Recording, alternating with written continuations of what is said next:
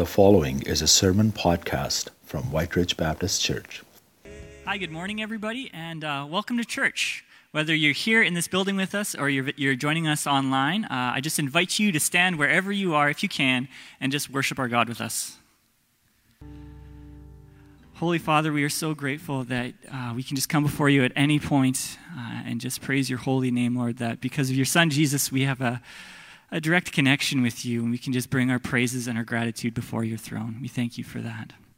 Amen.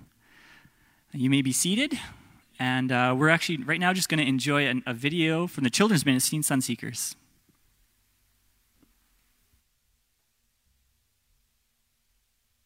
Hi, kids. Welcome to this week's Sunseekers Summer Series Ministry Minute. Still a mouthful. I'm Josh. And I am so glad to be back this week. Today, we're going to be talking all about the promises of God. That's right. Have you ever made a promise and broken it? Put up your hands at home if you've ever broken a promise. I know for sure I have. Pretty sure we all have. Whether it was intentional or not, sometimes we just break our promises. Hey Josh, why don't we give the kids at home some examples? That sounds like a great idea. Okay, so let's say that you promise to clean up your room before supper, but you get caught up playing Minecraft and you forget. You broke that promise.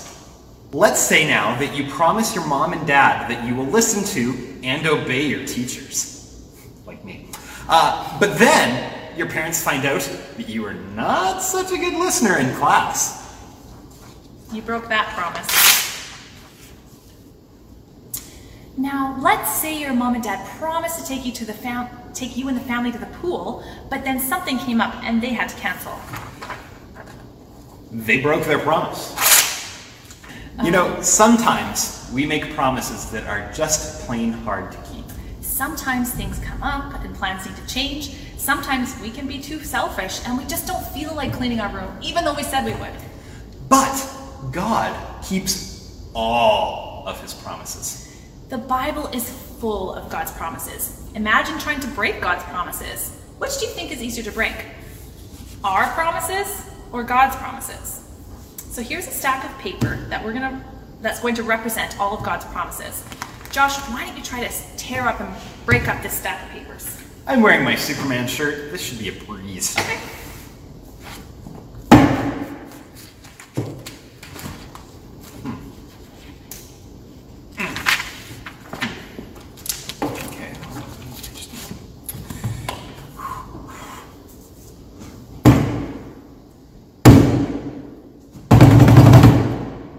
Hmm.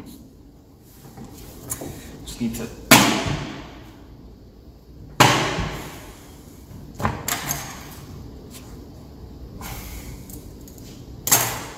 I can't. I can't. I can't. It's just too thick. That's right. We can never break God's promises. God keeps his promises and God is faithful. From the very beginning of the Bible, God promised to send into the world a Savior, Jesus Christ. He made this promise a thousand years before Jesus even came. Jesus is the one who reveals God's promises, fulfills God's promises, and enables us to claim God's promises too. 2 Corinthians 1 verse 20 says, For no matter how many promises God has made, they are yes in Christ. So, when we read our Bible and learn about the promises that God has made, we can trust them. And God doesn't break his promises. Just like, much as I hate to admit it, can't break this paper, this stack of paper. That's right. Well, thank you so much for listening today, kids. Have a great week. Can't wait to see you next week. Bye. Bye.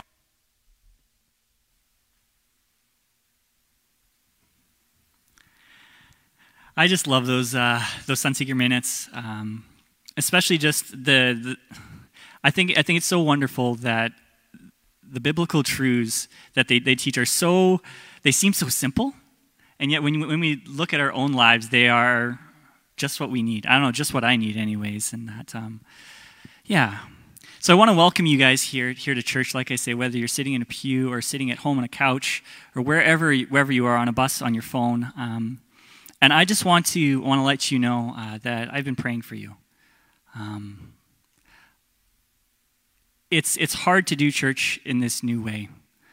And I know for a lot of people, myself included, it's felt, it's felt at, at times a little bit like a desert, um, where it's just different and it's harder to engage and it's harder to feel the fellowship and the community of, of church family.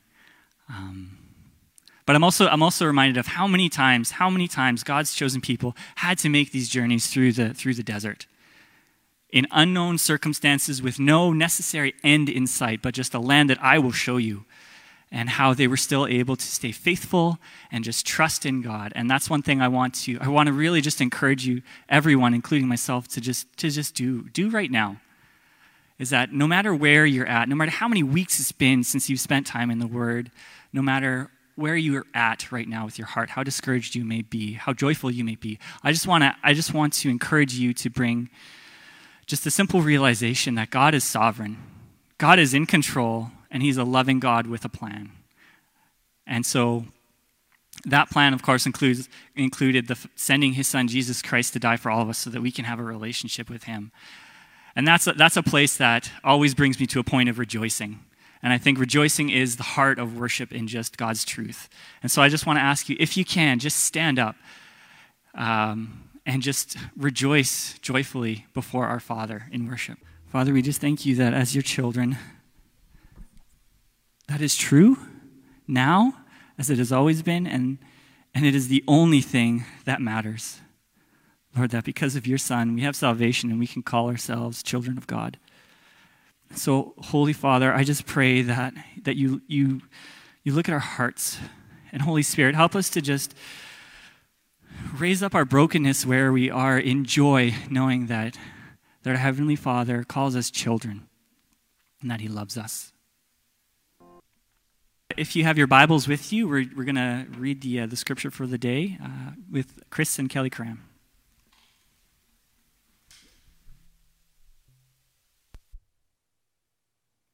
Reading from Genesis chapter 46, verses 1 to 7. So Israel set out with all that he had and came to Beersheba and offered sacrifices to the God of his father Isaac. God spoke to Israel in visions of the night and said, Jacob, Jacob. And he said, here I am. He said, I am God, the God of your father. Do not be afraid to go down to Egypt, for I will make you a great nation there. I will go down with you to Egypt, and I will also surely bring you up again, and Joseph will clo- close your eyes. Then Jacob arose from Beersheba, and the sons of Israel carried their father Jacob, and their little ones, and their wives in the wagons which Pharaoh had sent to carry him. They took their livestock and their property, which they had acquired in the land of Canaan, and came to Egypt. Jacob and all his descendants with him, his sons and his grandsons with him, his daughters and his granddaughters, and all his descendants he brought with him to Egypt. Genesis chapter 47, verses 27 to 28. Now Israel lived in the land of Egypt in Goshen, and they acquired property in it and were fruitful and became very numerous. Jacob lived in the land of Egypt 17 years, so the length of Jacob's life was 147 years. A reading from 1 Corinthians 1 20 to 31. Where is the wise person? Where is the teacher of the law? Where is the philosopher of this age? Has not God made foolish the wisdom of the world? For since in the wisdom of God, the world, through its wisdom, did not know him. God was pleased through the foolishness of what was preached to save those who believe.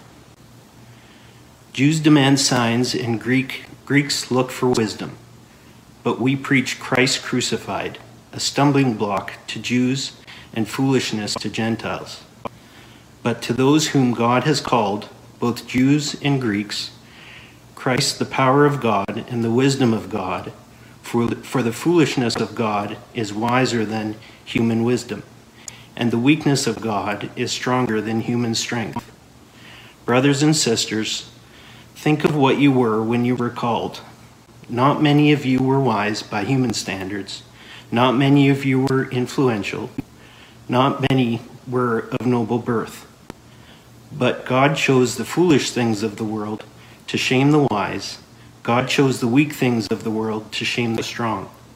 God chose the lowly things of the world and the despised things and the things that were not to nullify the things that are, so that no one may boast before him. It is because of him that you are in Christ Jesus, who has become for us wisdom from God. That is our righteousness, holiness, and redemption. Therefore, as it is written, let the one who boasts boast in the Lord. Thank Chris and Kelly for reading the scripture to us uh, for us this morning. And uh, what a powerful passage that uh, scripture is when we realize the time that we're in and how easy it is for uh, humanity to boast about things, and then a pandemic comes, and uh, we are humbled before God and, and uh, we await uh, the outcome of this thing. And so I just want to take a moment to uh, give you an update as far as our church family is going. Uh, as I've mentioned in the past, past, we have a task force that is working on, on things. Now, we know that um, Dr. Roussin could stand up and share uh, news with us in Manitoba that changes the plans we're making, but I want you to know that on September the 13th, uh, we hope to have more people in the building and uh, we want to go to a third capacity if that's possible.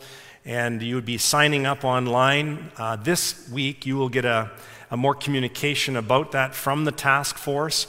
And basically, when you sign on, you are signing on saying that you have, you have read the policy, you've, uh, you haven't got symptoms, and so on, and you're thereby agreeing to uh, attend with, with, that safety measure.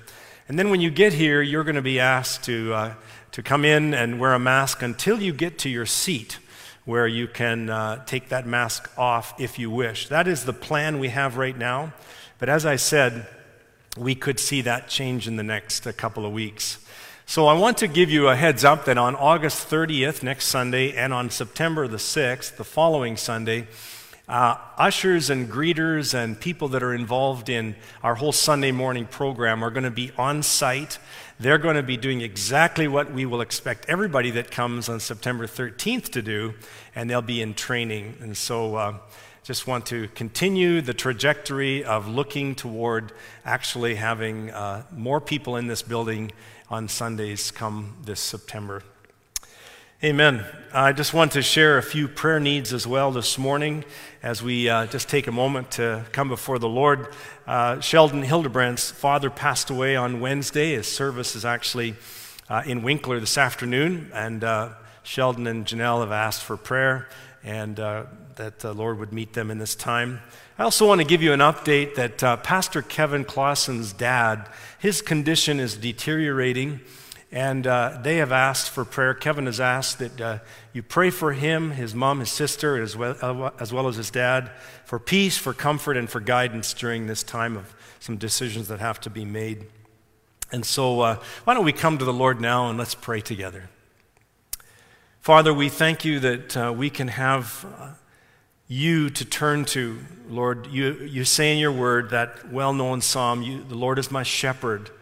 I shall not be in want. Lord, we don't need to be in want. We can have you as our shepherd. And you lead us in the paths of righteousness for your name's sake. And Lord, we thank you for that, that we can trust you to lead us as we're talking this morning about guidance.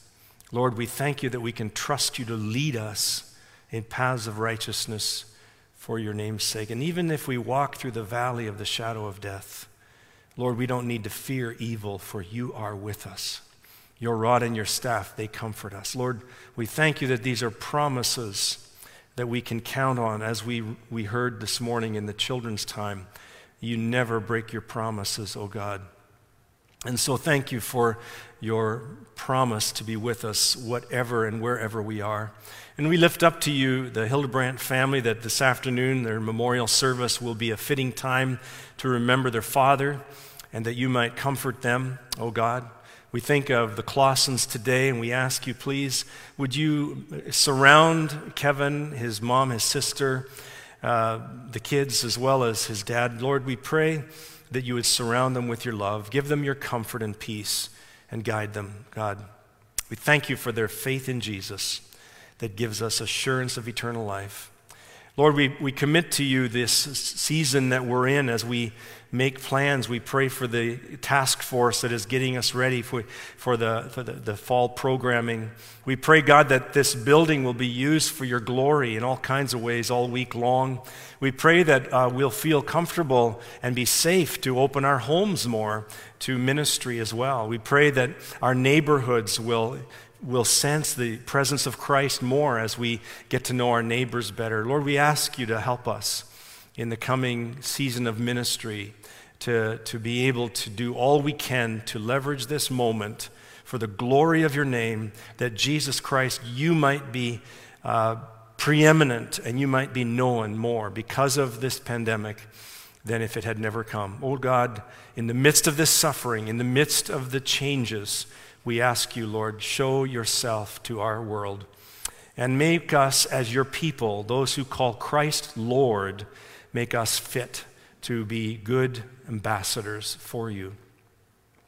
As we open up your word this morning and we think about this idea of how you lead us, how you take us on a journey, how you guide our steps, how you take us past the crossroads of life and help us make decisions when there's a fork in the road, how you lead us through difficult times and in good times. Lord, we pray that your word will come alive. Though it is an ancient text, let it live today we ask it in Jesus' name. Amen. Amen. Before we uh, jump into our Genesis study, I want to give you just a brief commercial that we are going to be studying the book of James this fall. And I'm excited about it. It's, uh, this sermon series is called The Evidence of a Genuine Faith Pursuing What Matters to God. And the book of James was written to first century believers that desperately needed to reflect to their society what God, what's important to God. And we want to be those kinds of people in our society and in our generation. And so I hope that you'll study along with us, and uh, not only on Sundays, but in perhaps a Bible study or a life group or a discussion group that we're planning to make known.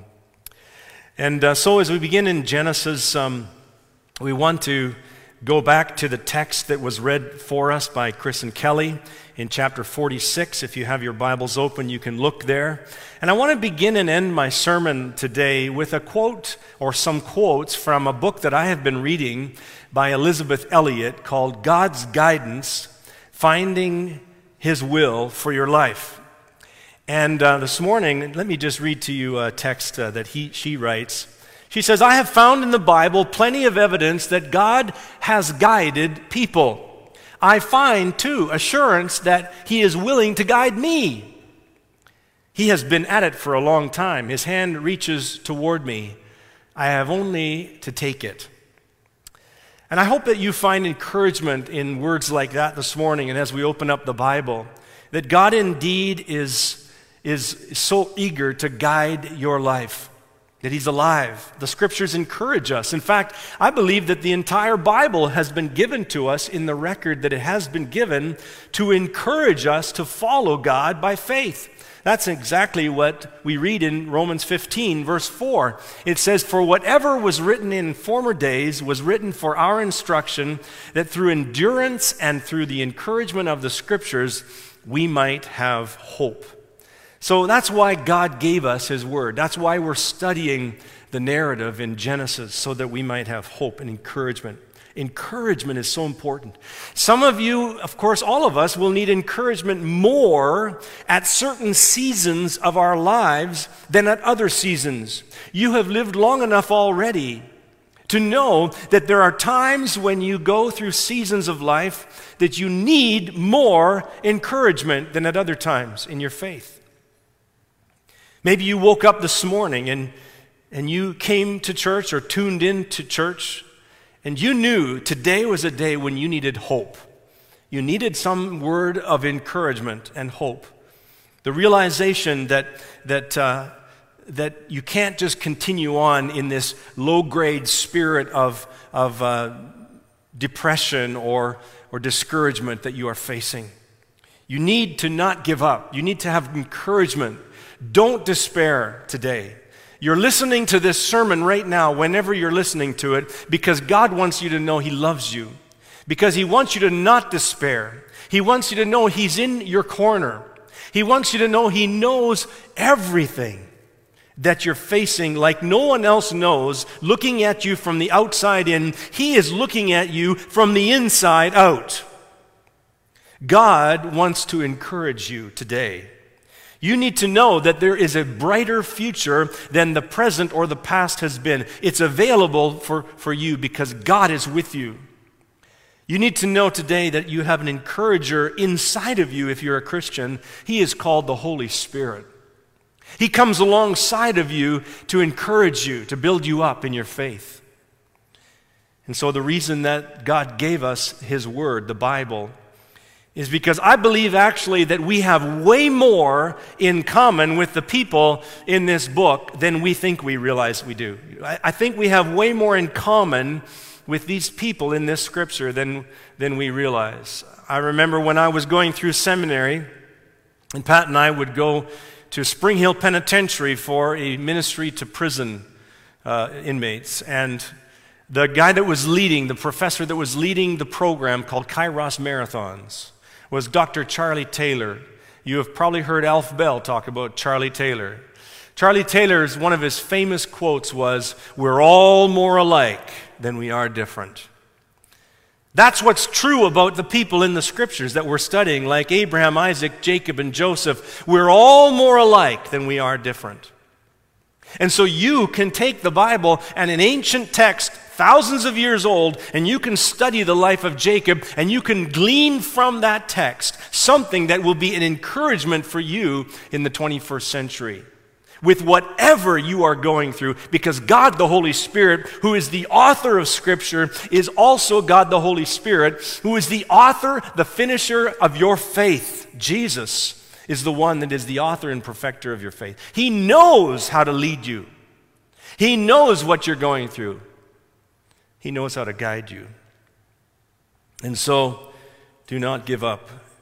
And though you have not had waters parted for you, or manna coming down from heaven, or pillars of cloud by day and fire by night, you are being led by God if you will awaken your heart to Him. And I'm not just saying in natural ways, and the supernatural's all left for Scripture. Uh uh-uh. uh We don't believe that. You are being led in supernatural ways by the hand of God. You need to awaken to the way that God is leading you. I want to say three things this morning about God that are so important for us to know. These are three things that are so important for us to know about God. Three truths that Abraham, Isaac, Jacob, and Joseph knew about God.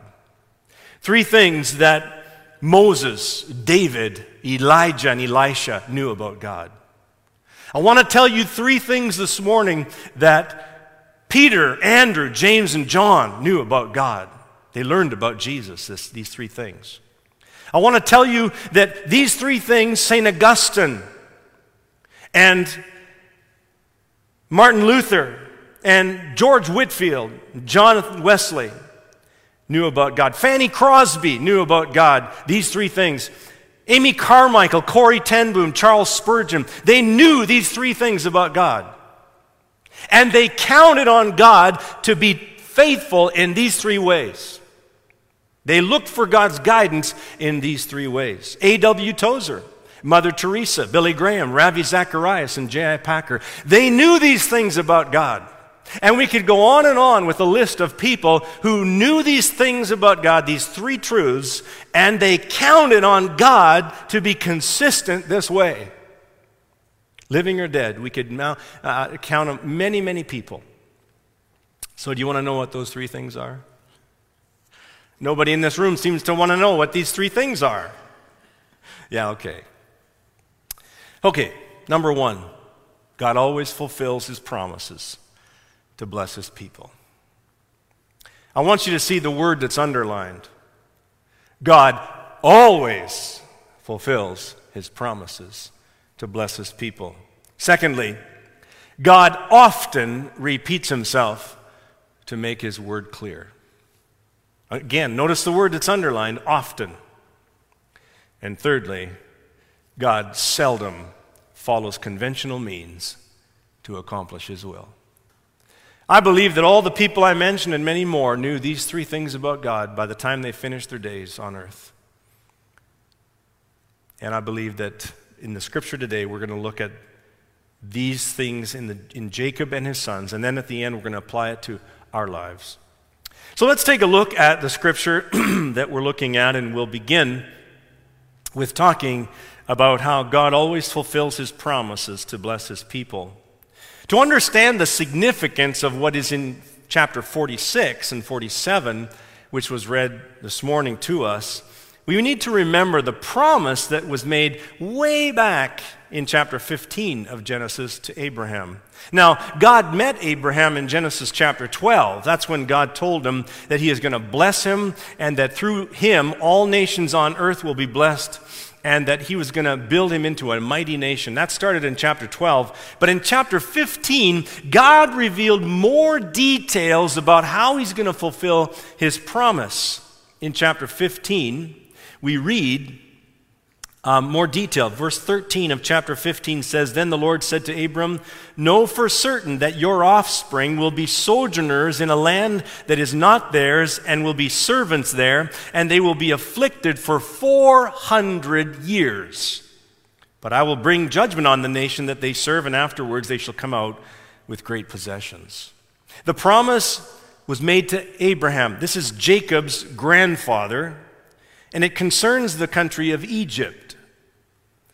In a couple of weeks, we're going to close the book of Genesis. We're going to finish our Bible study in Genesis, this expository series. And we will, when we close the book of Genesis, we will leave Joseph and all of his family in the land of Goshen, where they're shepherds in the land of Egypt. We're going to leave them there. We're going to close Genesis and we're going to leave them there. And there they are. Joseph, because of God's providence is providing for them through these years of famine. And uh, Jacob's going to die shortly after that. And, and, and there it is. They're, they're left in, in the end of Genesis in, in Goshen. And then if you, if you take your Bible and you go to the very next page in the book of Exodus, by the time you get to the next page, 400 years have passed. And you open up the book and you're reading about a guy named Moses. And how God, in those 400 years, that 70 sons of Jacob and those, that little family of Jacob has grown into this vast nation. And now the pharaohs have died and lived and died, and now this new king of Egypt, he doesn't really care for these Israelites. He's a little worried about them. They could overpower them. They force them into slavery. They're making bricks and buildings. And they're under oppression. And so we see that God fulfilling his promise through Abraham and, and Isaac and then Jacob in chapter 46. It goes all the way to Exodus when we read about Moses. But 400 years have passed by before God fulfills the promise. And he told Abraham hundreds of years earlier your people are going to be sojourners in a land for 400 years. They're going to be oppressed, but don't worry, I, I got this. I'm still going to bring you out. Incredible. Incredible. And so, in trip chapter 46, we see that Jacob, he's en route to Egypt. And we read in chapter 46 that he stops in a place called Beersheba. Now, it's an interesting place because Abraham, his father, stopped there. In chapter 21, we can read about it. And Abraham planted a tamarisk tree. I wonder, that, I wonder if Jacob visited his grandpa's tree when he got to Beersheba. And it says in chapter 26 of the same text that, that Isaac also went to Beersheba and he built an altar there and he worshiped the Lord. I wonder, I wonder if Jacob found the altar that his dad had built and he, he worshiped there. And in the text that we're reading in chapter 46, it says that in verse 3, I'm, God says, I'm the God of your father. God appears to Jacob in a vision in the night. And He says, I'm your father's God. Don't be afraid. Go down to Egypt. Now, this is interesting because Isaac was told not to go to Egypt, and Jacob is now told, You go to Egypt. Don't return to the promised land yet. I've got things to do with Israel in Egypt before you get to the promised land. Have you ever thought to yourself that the agenda that God has for your life has you off in other places before you get to the final place, the blessed place, the promised place, the thing that you're waiting for? Have you ever wondered that God has an agenda? He's got to do something in you, just like He had to do something in Jacob's sons. Jacob's family becomes this mighty nation of Israel. They're called the children of Israel now. God's purposes will not be thwarted. He is fulfilling his plans. He's a faithful God. He will fulfill his promises. It's hard to understand, though, when you're waiting. I can imagine during those 400 years why many Israelites are, are wondering, God, why? God, why? Why are you waiting? They didn't have a Bible yet to read, but they, they knew from the priesthood that that God had promised through Abraham to deliver them. Why? Why are we still here? You might be asking that this morning. God is faithful to fulfill his promises. God always fulfills his promises to bless his people.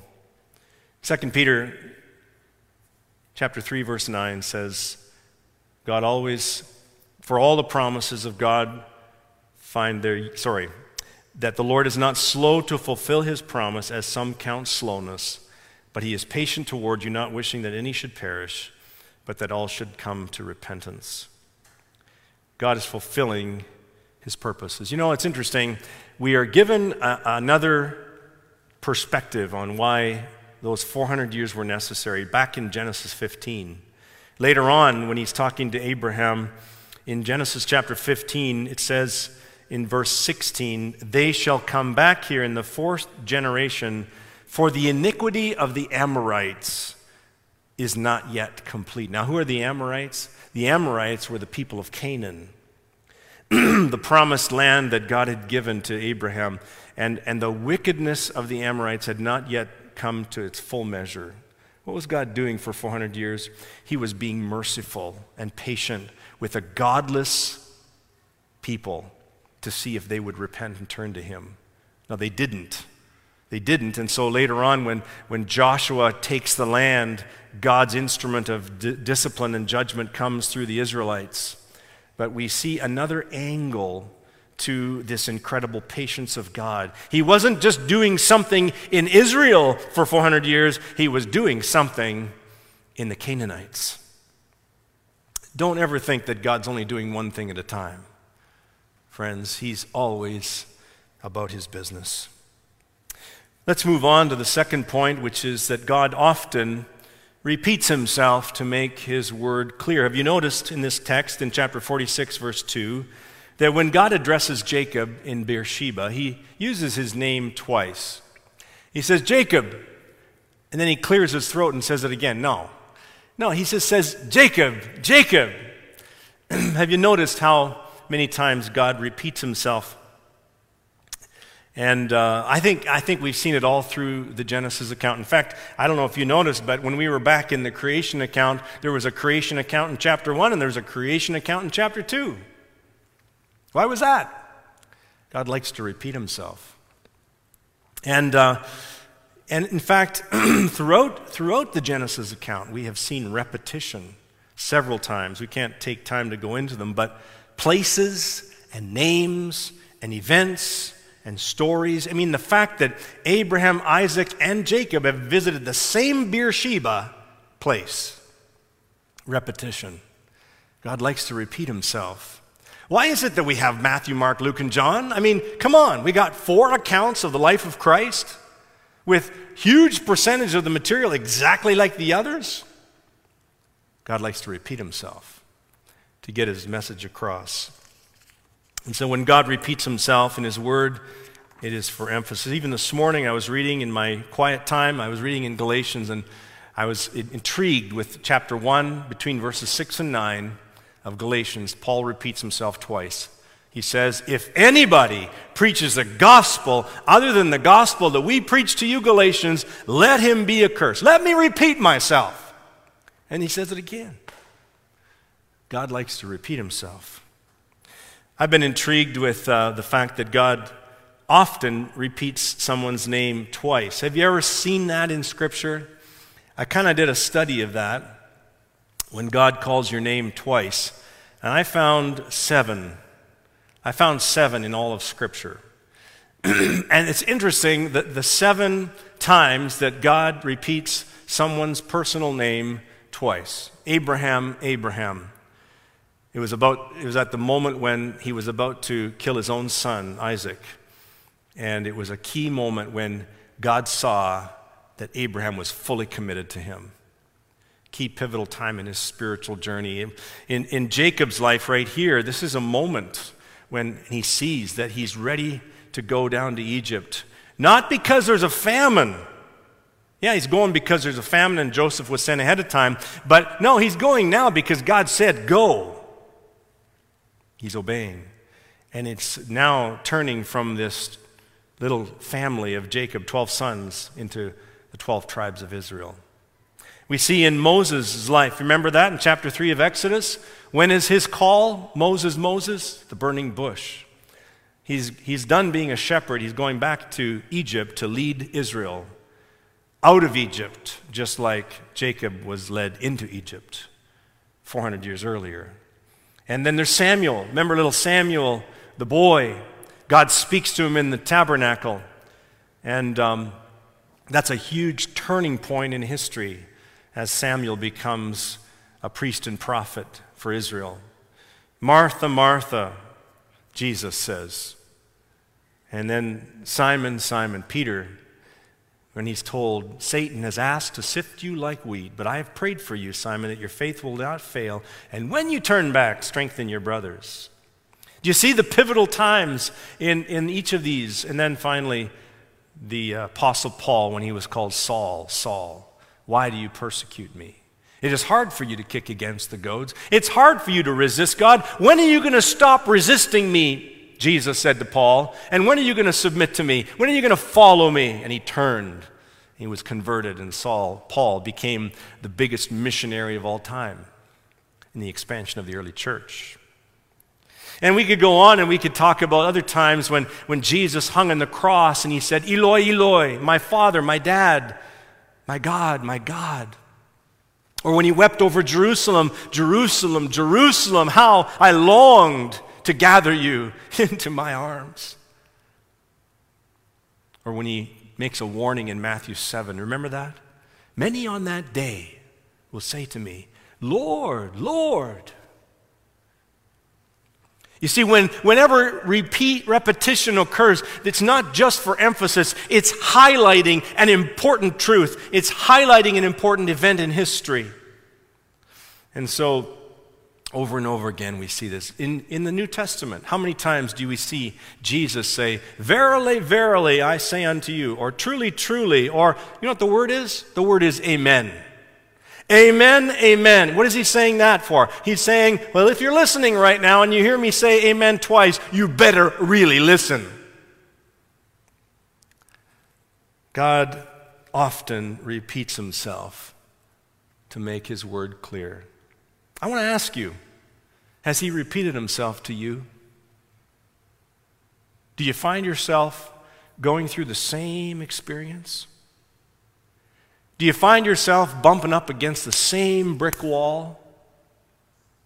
Do you, do you see some cyclical repetition patterns in your life, in your journey, in your experience? Is God trying to say something more clearly to you? Are you listening? God often repeats himself when he wants to make his word clear. When Pat and I were praying about resigning from uh, pastoral ministry in Thunder Bay, we were restless. We were wondering what God was up to. And in that particular summer, everywhere we went, God repeated himself with Genesis chapter 12 and Hebrews chapter 11, the same text where God called Abraham and said, Go to the land that I will show you. I mean, it, it was, it was uh, we'd visit a church, the preacher would preach on it. We'd turn on the radio, somebody'd be talking about it. We'd open our devotional, the scripture was there. We couldn't deny it. We kept praying, What are you saying, God? We got back and we resigned. And we waited on the Lord. And within a little while, we got a call to go to Bolivia. God repeats himself to make himself clear. Let's move on to the last point that I want to share this morning, and that is that God seldom follows conventional means to accomplish his will. If we think back in the series on Genesis, we see this, don't we? We see that God is not bound by traditions or cultural norms. Though God is the, the inventor, the creator of culture, and He loves culture, and He loves traditions, He's not bound by them, and He often will, will break traditions. He'll seldom follow conventional ways. And so, just to, just to men- mention a few, and we could go on and on with this one, but why did Abraham and Sarah get to be so old before they could have a child? Does that seem conventional to you? No. Because God was saying in Hebrews, we are told, they had, to, they had to realize that they were as good as dead. And then there's no boasting. Now God gets all the glory, and Abraham and Sarah get all the joy. Choosing Jacob to be the child that was blessed is a, a real backwards thing. Esau was born first. And having Judah, the fourth son, in line, not Reuben, the firstborn, or even Joseph, the hero, not chosen in the line of Christ. That's interesting. That's unconventional. And allowing Joseph to be sold as a slave to get to Egypt for the saving of the family, like, what's all that about? I mean, couldn't we do this a little easier? No, it's unconventional. Having them settle in Goshen itself is interesting because the Egyptians despised shepherds. That was low life. And yet, God, in His wisdom, put them in Goshen where they could raise their flocks, be separate from the Egyptians, and have their worship as well, undisturbed. And when Joseph, you'll see in chapter 48, when Joseph presents his two sons to his dying father to bless them, what, is, what does Jacob do? He says, Ephraim and Manasseh, Manasseh the oldest one, Ephraim the second. What does Jacob do? Right hand of blessing, left hand less blessing. What does he do? He blesses Ephraim. Joseph takes his hand and moves them. Said, No, Dad, no. No, Jacob says, This is the way it's got to be. God, God likes unconventional ways. And there may be ways in your life, if you look back and see how you're being led, God may have some unconventional ways that He's led you. He's taught you lessons that you maybe wouldn't learn otherwise. Elisabeth Elliot says the Bible contains thousands of promises, a great number of which concern guidance Nearly every one of the 66 books has some word about how God led someone or how he promises to lead those who want to be led. And that leads us back to us. Do you want to be led? Do you want to be the pilot or the co pilot? And so let's take a moment and in your sermon notes, uh, if you took a bulletin this morning here, and if you're at home and you want to go to the weekly update uh, on the web, uh, web page, you will find, you'll be able to look at the sermon notes. And I've, I've got uh, several notes from the book that uh, Elisabeth Taylor, Elisabeth Elliot, sorry, wrote. And um, these are, are printed in that if you want to take a look. But I want to just share three with you before we conclude.